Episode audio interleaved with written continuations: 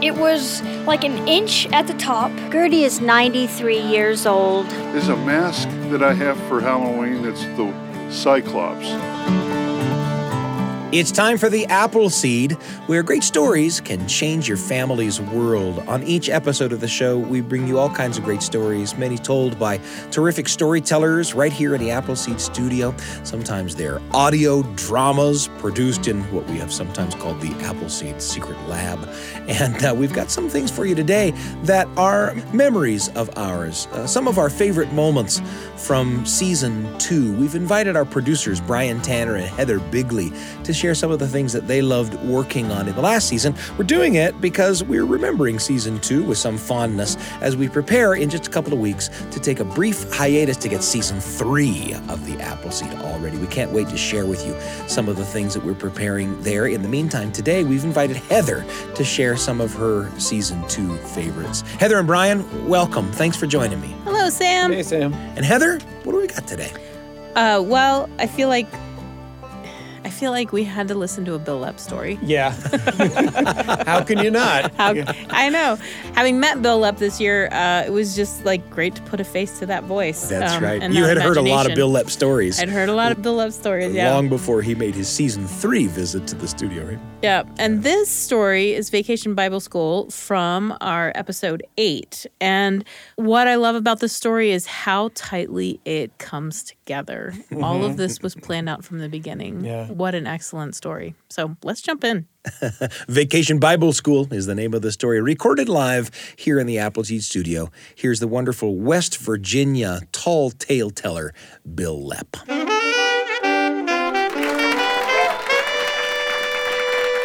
Thank you. I, I grew up in a little town called Half Dollar, West Virginia. And uh, when I say little town, we had two streets. One was called Main Street, and the other one I'm pretty sure was called, nah, that ain't Main Street. and we had sort of your variety pack of Baptist churches and then a Methodist church. And our parents told us that there were some Catholics that lived over the hill. But we didn't know if that was true or that was just something they told us so we'd go to bed at night. But my buddy Skeeter and I loved the half dollar Baptist church. Now, when I say we loved the Baptist church, I mean Baptist with a little b because we were Methodists. What we loved was the building that was the Baptist church because the attic was infested with bats. And on a spring evening, a summer evening, a fall evening, you could go and sit behind the church and just watch thousands and thousands of bats flying out of the eaves, flying out of the steeples. It was a beautiful sight to see. So, Skeeter and I were very excited when it was announced that because they were doing renovations at the Methodist church, that we would be having a joint vacation Bible school at the Baptist church. And we were excited for several reasons. One, we had lots of Baptist friends, but it was difficult to tell the Baptist children from the Methodist children on the playground because we all knew the same bad words. So we're excited to have the opportunity to see the Baptist children being Baptist in their natural Baptist habitat. On top of that, we had never been in the Baptist church, but we understood that in the Baptist church they had a baptismal, like a big bathtub where they did the baptisms. Now, when you're a Methodist, when you get baptized, it, you usually get baptized as an infant and you just get a little bit of water sprinkled on your head. But the Baptists get the full board dunking. And I asked my dad why that was, and he said that's because Methodists just have dirty minds. but the, the Baptists are dirty all over. And then. Again, in the Methodist Church, you generally get in, uh, baptized as an infant. There's no rebaptism in the in the Methodist Church, but we understood that there were Baptists who got baptized like once a week. So we were excited to have the opportunity to see that. So we got to the Baptist church on the first day, and the little old ladies that were running the vacation Bible school put the girls on one put the girls on this side of the sanctuary and the boys on this side of the sanctuary. And we sang some hymns, and there was a devotional, and then it came time to give the offering. But instead of passing the plates in the traditional fashion. What happened was the boys got against this wall, the girls got against this wall, and we progressed forward. And someone had built in front of the altar an offering giving device, the likes of which I had never seen before and I have never seen since. It was a two by four standing upright about three feet tall. And bolted loosely, perpendicularly across the top of that, was another two by four. And on this side, tied on by binder's twine, was a coffee can painted pink. And on this side, tied on by binder's twine, was a coffee can painted blue. And the boys put their money in the blue can, and the girls put their money in the pink can, and whichever side went down, that gender won the offering. Yeah, that should make you a little uncomfortable. Uh, there's a lot wrong with that. And it's not even all theological. I mean, part of the problem is that the weight of American money has very little to do with the value of American money. A nickel is twice the size of a dime, but it's only worth half as much. And 10 pennies weighs more than a $100 bill. Now, my buddy Skeeter and I knew that firsthand because that winter there'd been a blizzard, and we decided to go out and shovel some snow to make a little extra money. Now, I am the last of five children, which means I did not own a new article of clothing until I was 27 years old.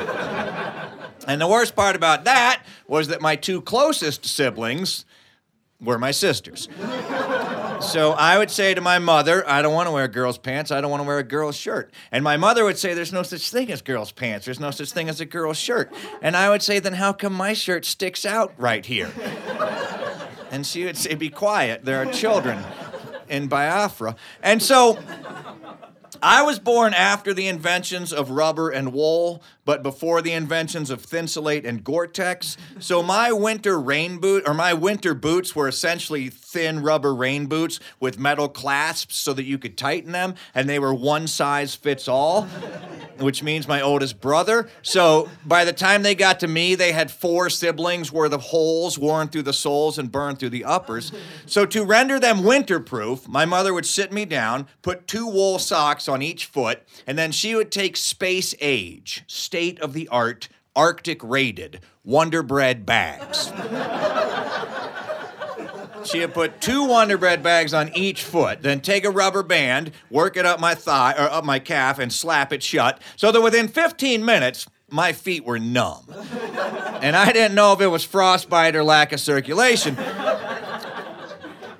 But because my boots were too big for me and my feet were encased in plastic, walking was quite a process because I would lift my foot, but it would take two or three seconds for my foot to fully engage the boot. And then I would lift the boot, put it back on the ground, and then it would take another two or three seconds for my foot to fully re engage the boot. So, thusly clad, Skeeter and I headed out. Now, again, this was the 1970s, and I was what my buddy Andy calls the last of the bicycle generation, which means that shortly after breakfast on a summer day or a Saturday, your parents would say to you, Go away. And you could go anywhere in the world on your bicycle so long as you were home for supper. Uh, if you wanted to go shoot pool in a Smoky Blues Hall in Las Vegas, nobody cared, long as you were home for supper. So my mother would say, "Go away," and I'd be like, "Okay, but can I have a box of matches and a stick of dynamite?" and she would say, "Be careful." Remember what happened to Dan Carlisle. So. My mother was like, Goodbye, boys, go. Knock on strangers' doors. If they invite you in, by all means, enter their houses. If they offer you food and drink, say please and thank you. See you when you get home. Or not. You're the last of five. It might take a while for us to notice. So we headed out. And this went immediately from not just an exercise and occupation, but also sort of a sociology experiment, because we would knock on a door. And if the man of the house opened the door, we would say, Can we shovel your driveway? And he would say, How much? And we would say, Five bucks. And he would say, Have at it. But if the woman of the house opened the door, we would say, Can we shovel your driveway? And she would say, Oh, no, my husband is going to do that. And she would shut the door and we would walk away. And we'd get about 30 seconds down the road and the door would open and there would be the man of the house saying, Boys, boys, boys, come back, come back. So we learned that if the woman shut the door, we would just stay on the stoop. And 30 seconds later, the door would open and there would be the man of the house. But he wouldn't see us because we were only this tall. And he was looking down the street. And when he couldn't locate us, we would learn a new word. And then we would make some sort of movement, and that would startle him. And we would learn another new word. So By the end of the day, we each probably had $25, $30 cash money in our pockets. And the last house we did was a little old lady. And when we were done, she invited us in and she gave us cookies and cocoa. And then she paid us each $5. But she paid us in pennies. And we had to sit there and count out 500 pennies apiece. And the only vessel I had large enough to carry 500 pennies was a Wonder Bread bag. and in case you're curious, about a third of a mile is how far you can get with 500 pennies in a Wonder Bread bag before the Wonder Bread bag just gives up. So, all of that to say, Skeeter and I were well aware that the weight of American money has very little to do with the value of American money. So, back to the vacation Bible school. What Skeeter and I wanted to do most was to get in the baptismal. And I don't know why, except that we were seven and it seemed like the right thing to do. So anytime the sanctuary was empty, anytime we could sneak away from class, we would go and first we would just look. I don't know what we thought we'd see. I guess we thought we'd see Baptist sin just sort of swimming around. like evil koi, like, oh, there goes greed, there goes avarice. And then we'd be just about to get in, and the Baptist pastor would materialize behind us. Now, he was this gruff old guy. I say he was old, but now I realize he was probably 30. And. We didn't go to that church, but it was a small town, so you know we knew who he was. And he had this wonderful attitude. He really didn't care whether or not you agreed with him because he knew that he was right, and that you would either one day come to see things his way, or you would, you know, suffer in the fires forever. and he really didn't care which way you went because you know he just knew he was right. And so we would be just about to get in the baptismal, and he would appear behind us, and he would say, Boys, boys, boys, I know you want to get in there, but that's not a toy. And when a man does things purely for his own enjoyment and not for the benefit of others or the glory of God, he will be stained and tainted that others may know. Yeah. we thought that was good stuff. Uh, it didn't. It didn't make us not want to get in the baptismal, but there was no denying it was good stuff. And that pastor hated the way we were doing the, the offering. But any pastor worth his or her salt knows that there's only so many battles you can win. And taking on the little old ladies that run the vacation Bible school is not a wise career move. So he wouldn't tell them to quit doing the offering that way. But by Thursday, he couldn't stand it anymore. And when it came time for the devotional, he got up to do the devotional and he didn't read a plithy little poem. No, he got up in the pulpit and he gave a full bore sermon. And he started by telling us the story of where Jesus is in the temple with the disciples and they're watching the people give the offering. And the rich guys are throwing in tons and tons of cash. And then the little old lady comes up and she puts in her two mites or her two pennies. And Jesus turns to the disciples and he says to the disciples, Who gave the greatest offering? And one of the disciples, probably like Mark, he's like, Hey, he's talking, give me the red pencil. And then.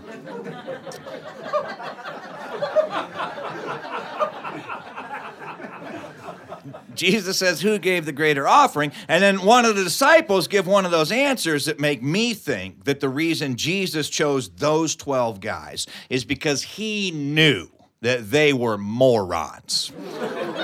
And before you get self righteous or offended, he knew that they were morons and he could ask them things that you and I needed to know the answer to, and they would say the first thing that popped into their head, and then Jesus could explain the correct answer, and you and I would know the correct answer without ever having to open our mouths. He was already looking out for you. So, Jesus said, Who gave the greater offering? And one of the disciples said, Clearly the rich men gave the greater offering. And Jesus said, No, the rich men gave from their abundance, while the little old lady gave from her poverty. And then Jesus, or the pastor, explains that what that means is when you give an offering, you're supposed to put yourself in a place where you become dependent upon God. The word abundance means more than you need. So if you're giving out of your abundance, you, you haven't really given anything at all. But the little old lady gave everything she had. Therefore, she became completely completely dependent upon God, thus, she had given the greater offering. Now, just parenthetically, two things. One, that is in no way a prosperity verse. And two, on behalf of any church treasurers listening, uh, if you are giving out of your abundance,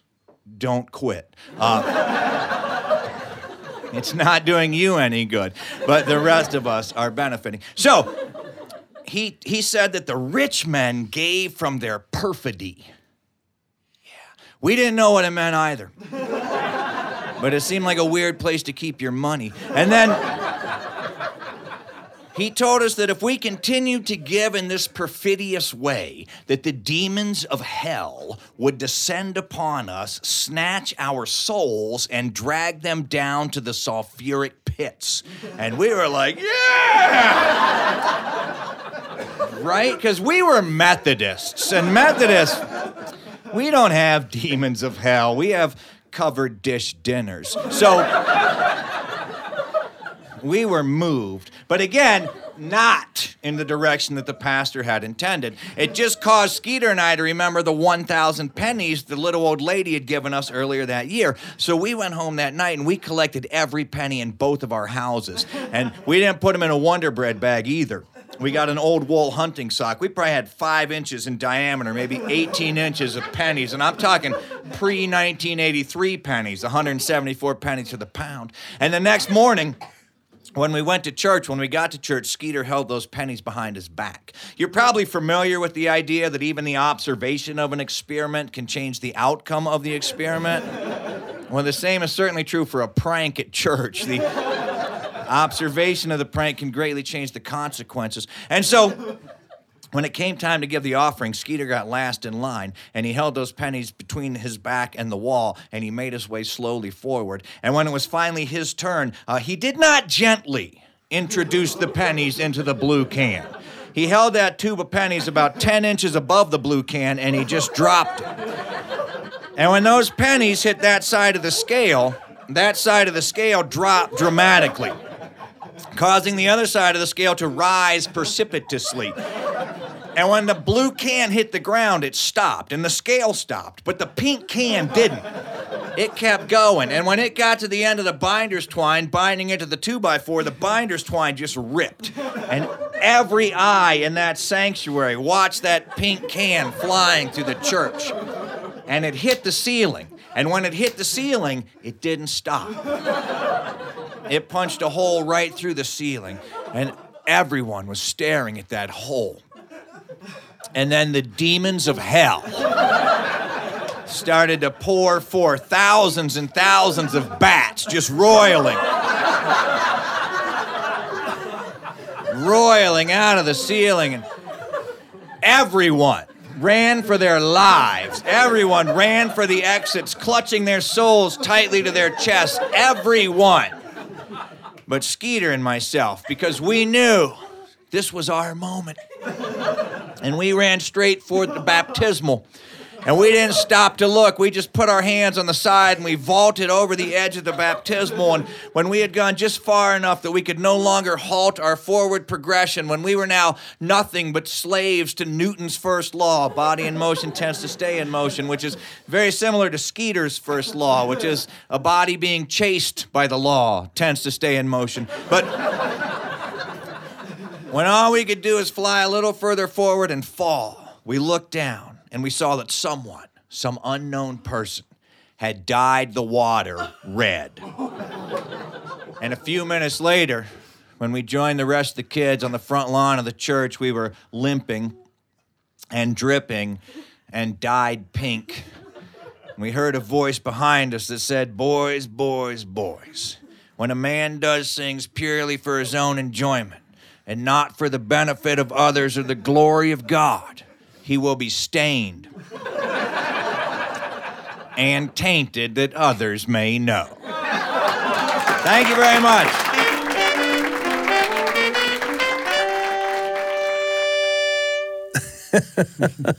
Vacation Bible School, a story told for us by the West Virginia tall tale teller Bil Lepp, recorded live right here in the Appleseed studio. Brian and Heather and I are going to chat about that story in just a moment. I'm Sam Payne thank you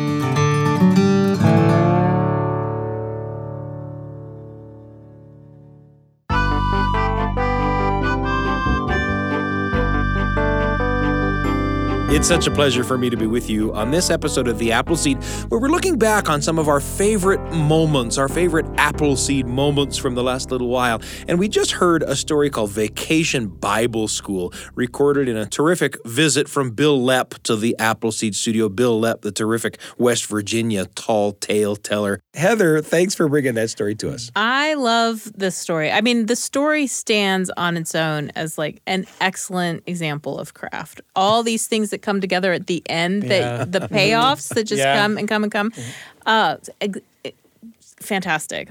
But also, I went to Vacation Bible School, right? so I grew up going to Vacation Bible School, um, and uh, my grandmother was always making sure that we were attending. She was so scared we would become heathens, and um, and we did. But uh, just like this nostalgia for me was really, really important. Um, but as an adult, looking back and thinking, these kids are rascals, but everyone around them is trying to create an experience, uh, even if it's not done very well, um, where they learn how to be better people. Um, and so, yeah, to me, I just I I I remembered it as a child, but I thought about it a lot as an adult. Uh-huh. All the effort that adults put into making sure kids have places and spaces where they learn and grow. So, Yeah. It happens everywhere, right? But in, in in my life, as in your life, it happened a lot in church, as a, you know, where there would be youth camps and there would be you know summer projects and there would be things like that. And I I remember sitting on the porch making music with a bunch of musical friends, and uh, a couple teenagers approaching us and uh, uh, walking off the street up onto the porch and announcing themselves as being on a mission trip. They all lived.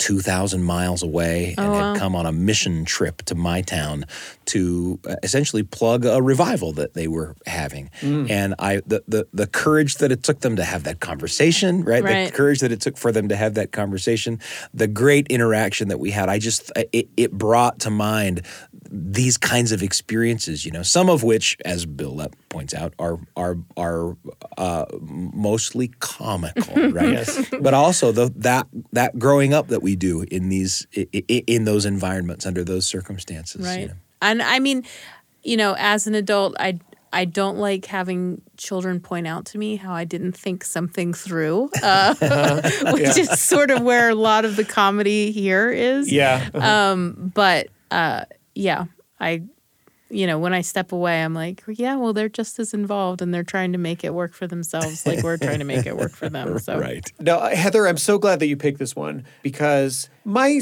my kids get exposed to these stories because I listen to them dozens of times as we're preparing for episodes. You know, while we're driving around town and stuff, and I bet this would probably be top of their list for the whole season.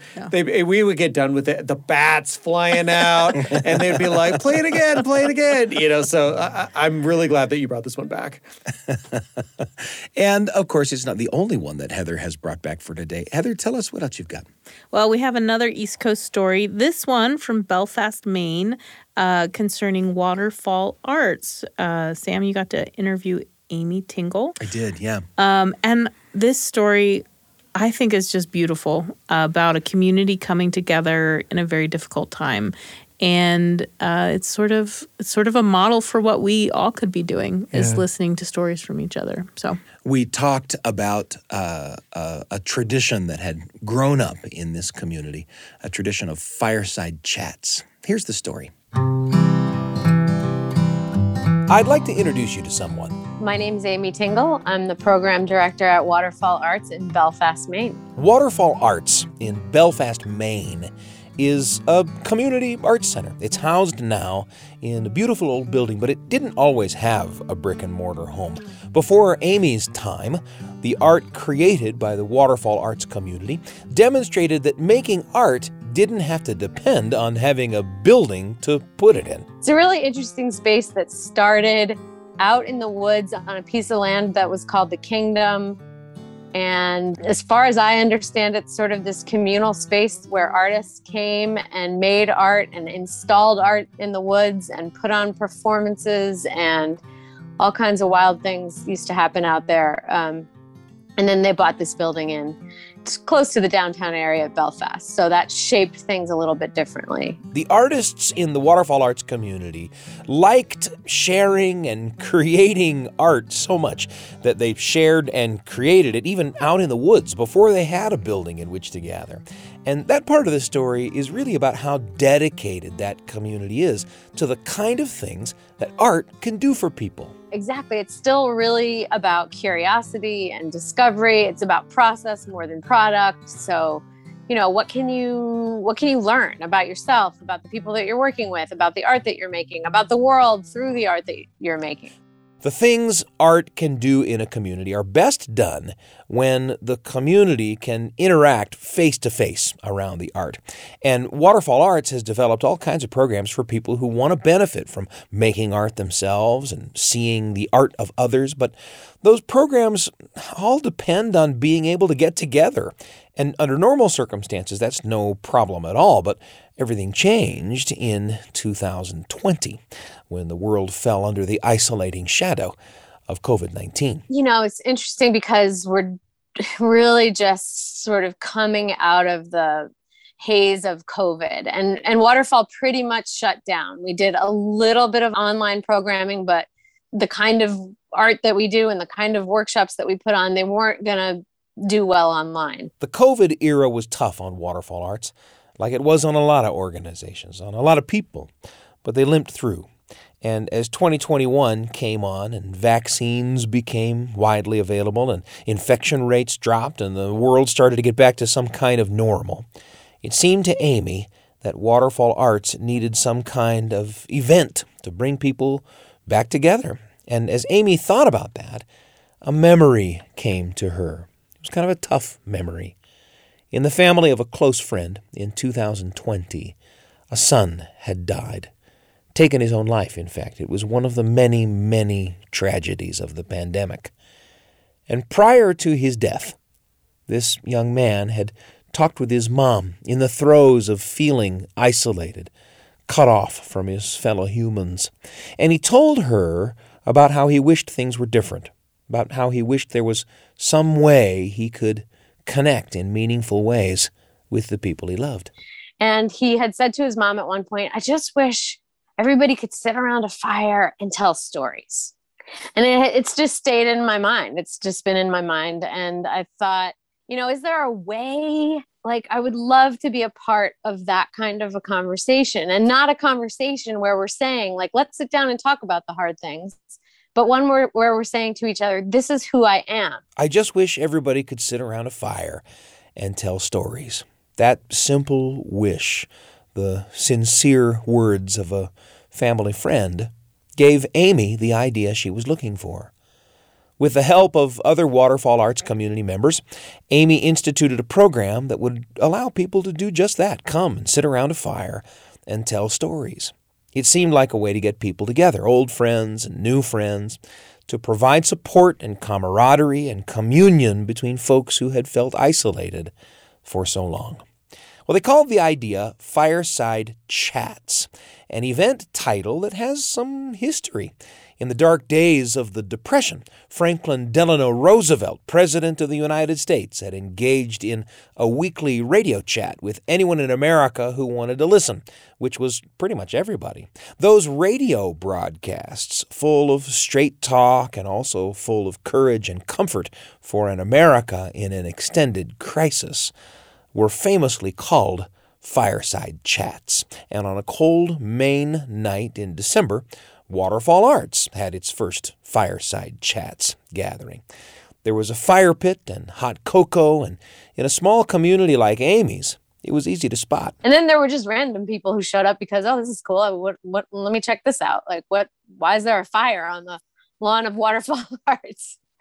You know, I met people that I haven't ever met before or seen before. So people who didn't even know what the event was were drawn to the atmosphere that Waterfall Arts had created. I think everybody was so relieved that there was an event that they could get together and they felt like it was safe enough. Once the people were gathered, it was time for the real magic to happen the magic of storytelling.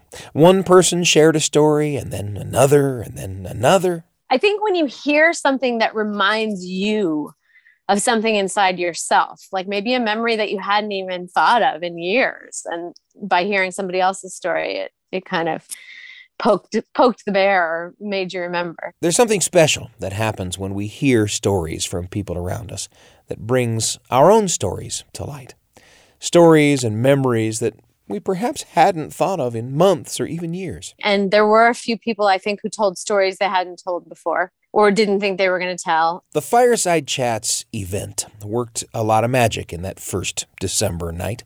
And Amy and her colleagues learned some things too. They learned, for example, that the impulse to stand up and share a story with friends or strangers is kind of a still, small voice.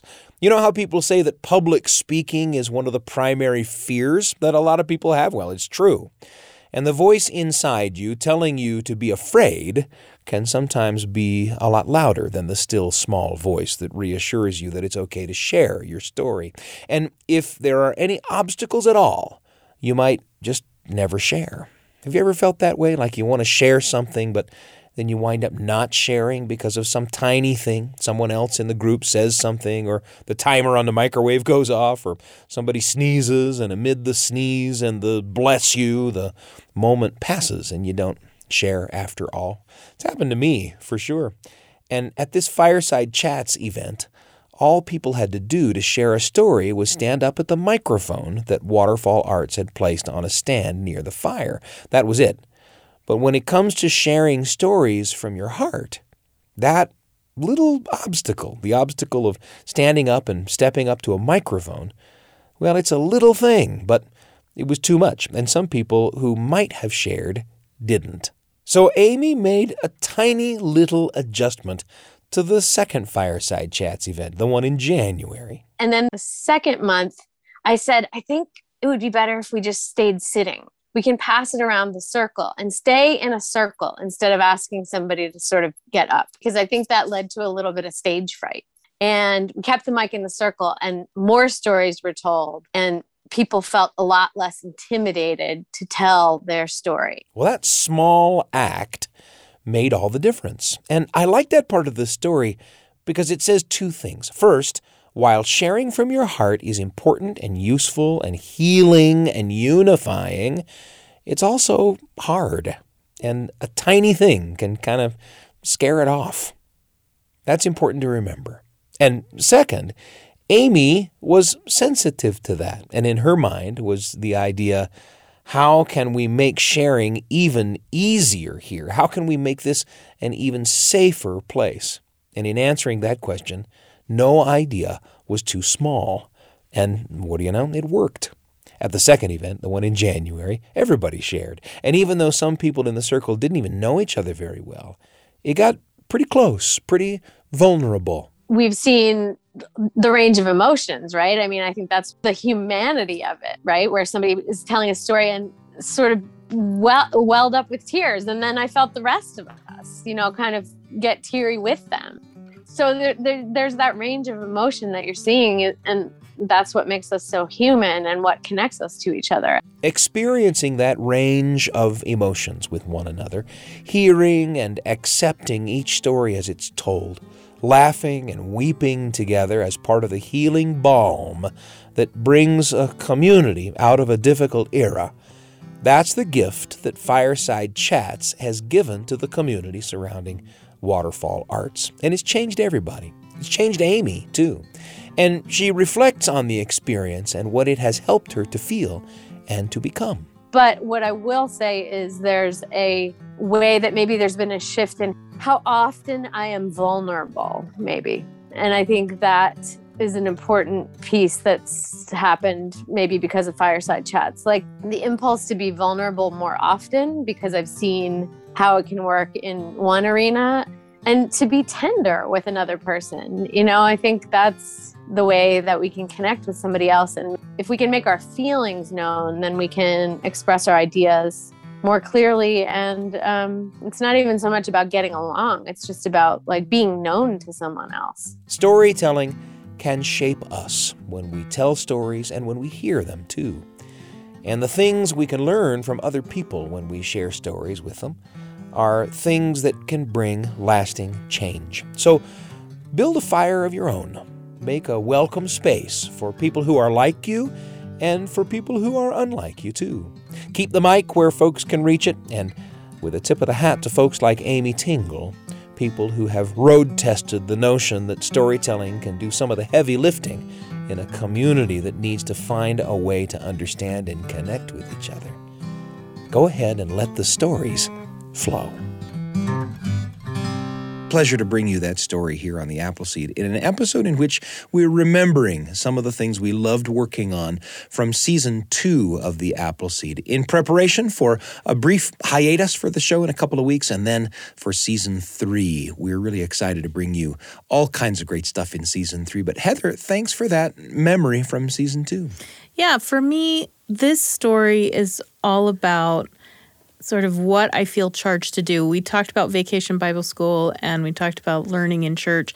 One of the things I feel like I learned in church, which I'm only just now getting good at, is listening to people's stories, listening to people in their own words talk about their experience uh, and not coming with judgment and not coming with uh, preconceived notions um, and learning how to love them because of that. And this community is doing that in a very concrete way, which to me was incredibly moving when I heard about it. Yeah, and during such a challenging time, uh, uh, when when it was thought we can't come together, we can't do things like this, Right. And and, and just to see.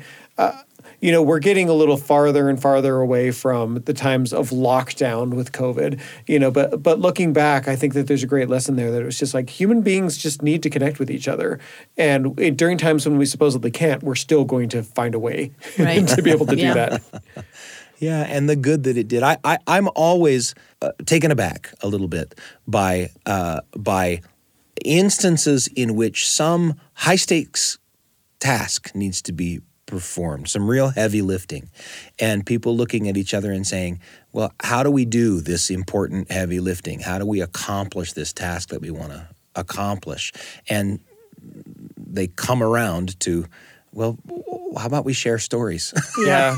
you know, how about we share stories and turning to stories to do some of that heavy human lifting. Yeah. know, is uh, is it it it, it, it always uh, it, it's always remarkable, always a little miraculous to me. Yeah. Well, something that comes out of your mouth all the time on the show, Sam, is that we hope that the stories that we bring on the show will spark memories and have conversations and stuff. And so uh, I think we just love when we see e- examples of that happening. Yeah. You know, and, and that it really does happen in the world. It's not just a thing that we say, and it really does bring people together. Right. Yeah. Well, at the top of the hour, we heard a story called Vacation Bible School, recorded live in the Appleseed studio. Bil Lepp, of course, the storyteller, the wonderful West Virginia tall tale teller. And then, of course, we shifted gears, talked a little bit about uh, fireside chats. And it was a real pleasure to talk about that. We're sharing some of our favorite Appleseed moments today, and there's more coming up. I'm Sam Payne.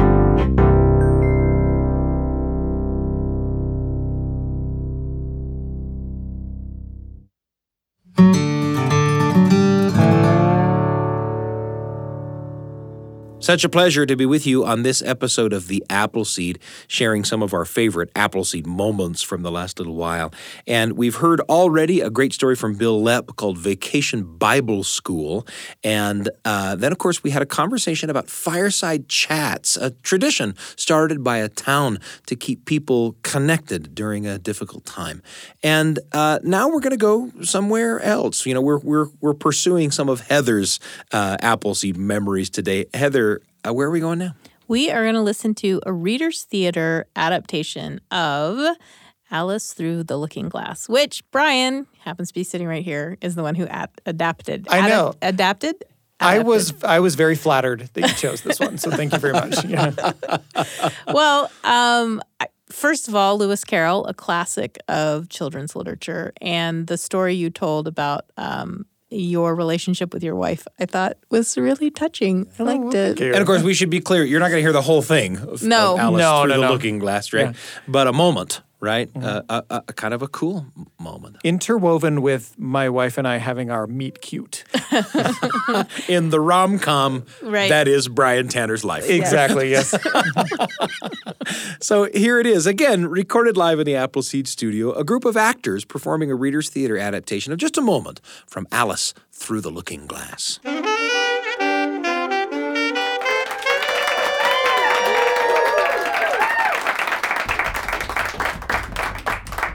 As children, we learn that the world is made up of rules, and those rules are taught to us by authority figures. And they make sense, usually. but what if a rule doesn't make sense to you? For example, you learn in school that when you're dividing fractions, you invert the second fraction and then you multiply them. But why do you invert them? Uh, that was something that I always wondered. I guess I just thought to myself, well, that's the rule. To be honest, I don't know if it ever occurred to me that I could just raise my hand and ask for an explanation. I just accepted that it was true because that's what my teacher said. But when I got a little bit older, I read about a girl who had encountered situations that were even more nonsensical than that, and she was not afraid to speak up when she did not understand the rules. The rule is jam every other day. Well, I don't care for jam. It's very good jam. Well, I don't want any today at any rate. You couldn't have it if you did want it. The rule is jam tomorrow and jam yesterday. Never jam today. But it must come sometimes to jam today. No, it can't. It's jam every other day. Today isn't any other day, you know. Well, I don't understand you. It's dreadfully confusing. There's a mistake in there somewhere. So, that dreadfully confusing exchange is between Alice and the White Queen from the book Through the Looking Glass by Lewis Carroll. It's the sequel to Alice's Adventures in Wonderland, and together they were my favorite books when I was young. In them, I met an ordinary child from a world that was not that different than mine, which was full of authority figures and rules.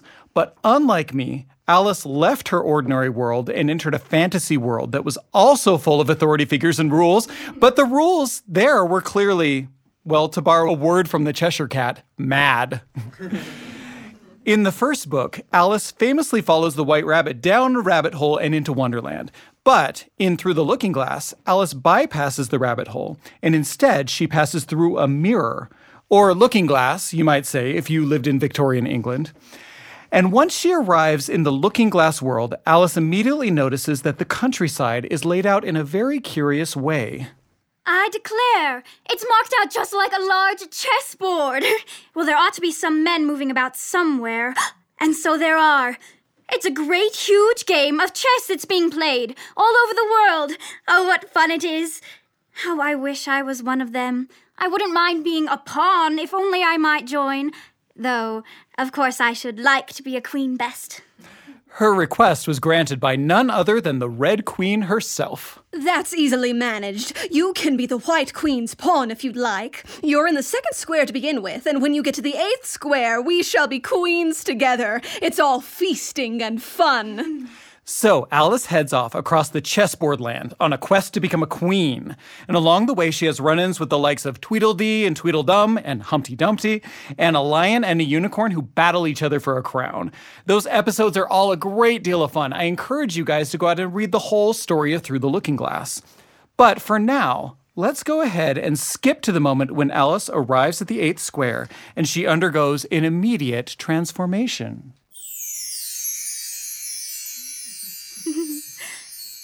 What is this on my head? A golden crown? But how can it have gotten there without my knowing it? Well, this is grand. I never expected I should be a queen so soon. And if I really am a queen, I shall be able to manage it quite well in time. But if Alice thought that becoming a queen would mean that she'd understand the rules all of a sudden, well, she would soon find out that it wouldn't be that simple. Little did she know she was about to be given the final exam on looking glass logic. Please, would you tell me? Speak when you're spoken to. But if everybody obeyed that rule, and you only spoke when you were spoken to, and if the other person always waited for you to begin, well, you see that nobody would ever say anything. So that re- Ridiculous! Now, child, what right have you to call yourself a queen? You can't be a queen, you know, till you've passed the proper examination. And the sooner we begin it, the better. Can you do addition? What's one and one and one and one and one and one and one and one and one and one and one? Well, I don't know. I lost count. She can't do addition. Uh, Can you do subtraction? Take nine from eight. Nine from eight? Well, I can't, you know. She can't do subtraction. Can you do division? Divide a loaf by a knife. What's the answer to that? Well, I suppose. Bread that- and butter, of course. Try another subtraction sum. Take a bone from a dog. What remains? Hmm. Well, the bone wouldn't remain, of course, if I took it, and the dog wouldn't remain. It would come to bite me, and I'm sure that I shouldn't remain. Then you think nothing would remain? I think that's the answer. Wrong as usual. The dog's temper would remain. But I don't see Uh, how. why, look here. The dog would lose its temper, wouldn't it? Perhaps it would. Then, if the dog went away, its temper would remain. They might go different ways. Oh, what dreadful nonsense we are talking. She can't do sums a bit. Can you do sums? I can do addition if you give me time, but I can't do subtraction under any circumstances. Of course, you know your ABC. to be sure I do. So do I.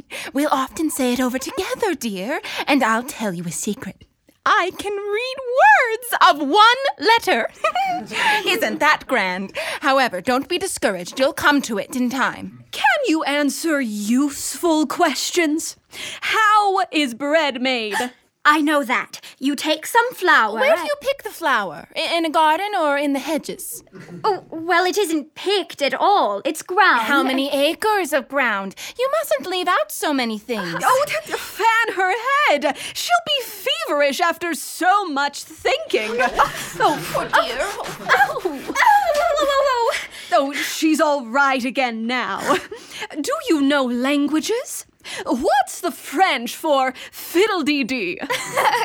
Fiddle-dee-dee's not English. Whoever said it was. Well, if you'll tell me what language fiddle-dee-dee is, I'll tell you the French for it. Queens never make bargains. I wish queens never ask questions. Oh, don't let us quarrel. Um, oh, what is the cause of lightning? The cause of lightning is thunder. Oh, no, no, I, I meant it the other way. It's too late to correct it. Once you've said a thing, that fixes it, and you must take the consequences. Oh, Which reminds me, we had such a thunderstorm last Tuesday. I mean, one of the last set of Tuesdays, you know. In our country, there's only one day at a time. Oh, that's a poor, thin way of doing things. Now, here, we mostly have days and nights, two or three at a time. And sometimes in the winter, we take as many as five nights together. For warmth, you know. Are five nights warmer than one night, then? Five times as warm, of course.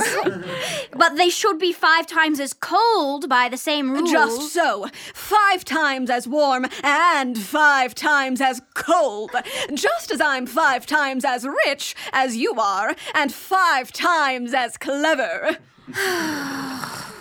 It's exactly like a riddle with no answer. Oh, I am so sleepy. Oh, she's tired, poor thing.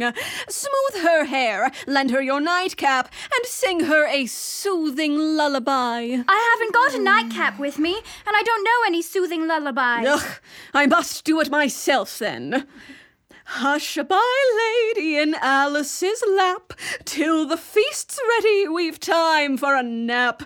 When the feast's over, we'll go to the ball. Red Queen hmm. and White Queen, and Alice and all.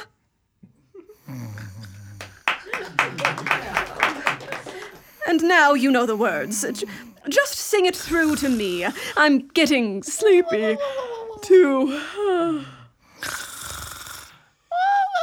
And just like that, the two queens fell asleep with their heads in Alice's lap, snoring loudly.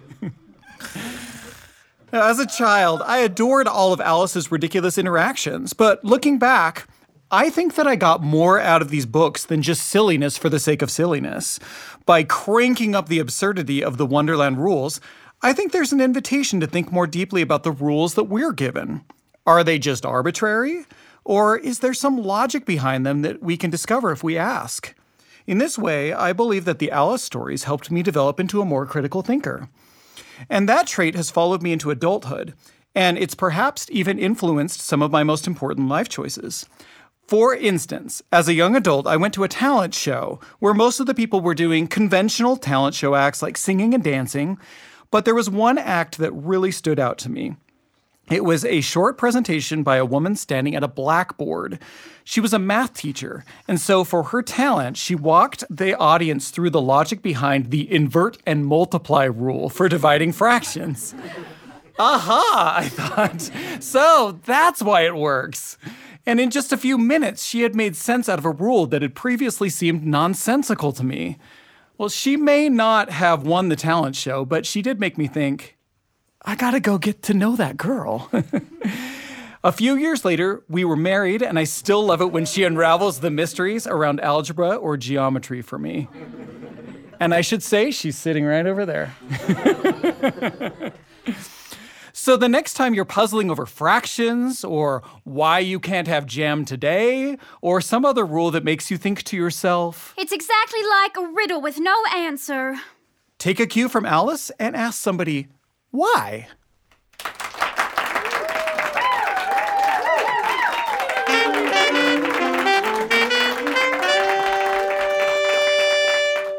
Just a portion of Alice through the looking glass. And as a bonus, just a little bit of connective tissue between that story and personal memories of Brian's, memories of uh, of meeting and falling in love with his wife. Brian, that was really fun to hear. Well, well, thank you. That was really fun to put together. And it was really fun to bring some actors in Yeah. before a live studio audience to bring it to life. It's a fun way to tell stories. And it should be noted uh, that the role of Alice was played by Ellie Mellon. The role of the Red Queen was Darcy Ramirez, and the White Queen was Freya Jorgensen. And tho- those guys were so great. In this era, when we're kind of looking back on some of our favorite Appleseed moments from the last little while, that's a favorite of yours. Yeah. I love this. I mean, I think Lewis Carroll and his work with Alice is really fundamental to childhood literature. Yeah. And I think it captures the experience so many of us have of going into a strange place and then having to find our bearings. And it's not fun. Uh, she's, uh, you know, weirded out for much of her adventure. Um, and then she comes safely out of it, but having gained wisdom. And I think that's childhood, right? Yeah, Heather, thanks for bringing that story to us. Thanks, Brian, for writing it. Thank you for choosing Well, it. those portions of it that Lewis Carroll didn't Yes. write. yeah, I have to admit, a, a heck of a lot of it was written That's by right, Mr. yeah. Carroll. Yeah. A pleasure to experience that little Reader's Theater adventure. And of course, again, we're going to take a quick break in a few weeks. We're going to spend a few weeks uh, remembering some of our favorite moments from season two. Uh, and then it's season three coming up in just a little bit on the Appleseed. And we're going to be really, really excited to bring you some of the stuff that we've uh, got prepared for season three. Thanks for joining us today. I'm Sam Payne.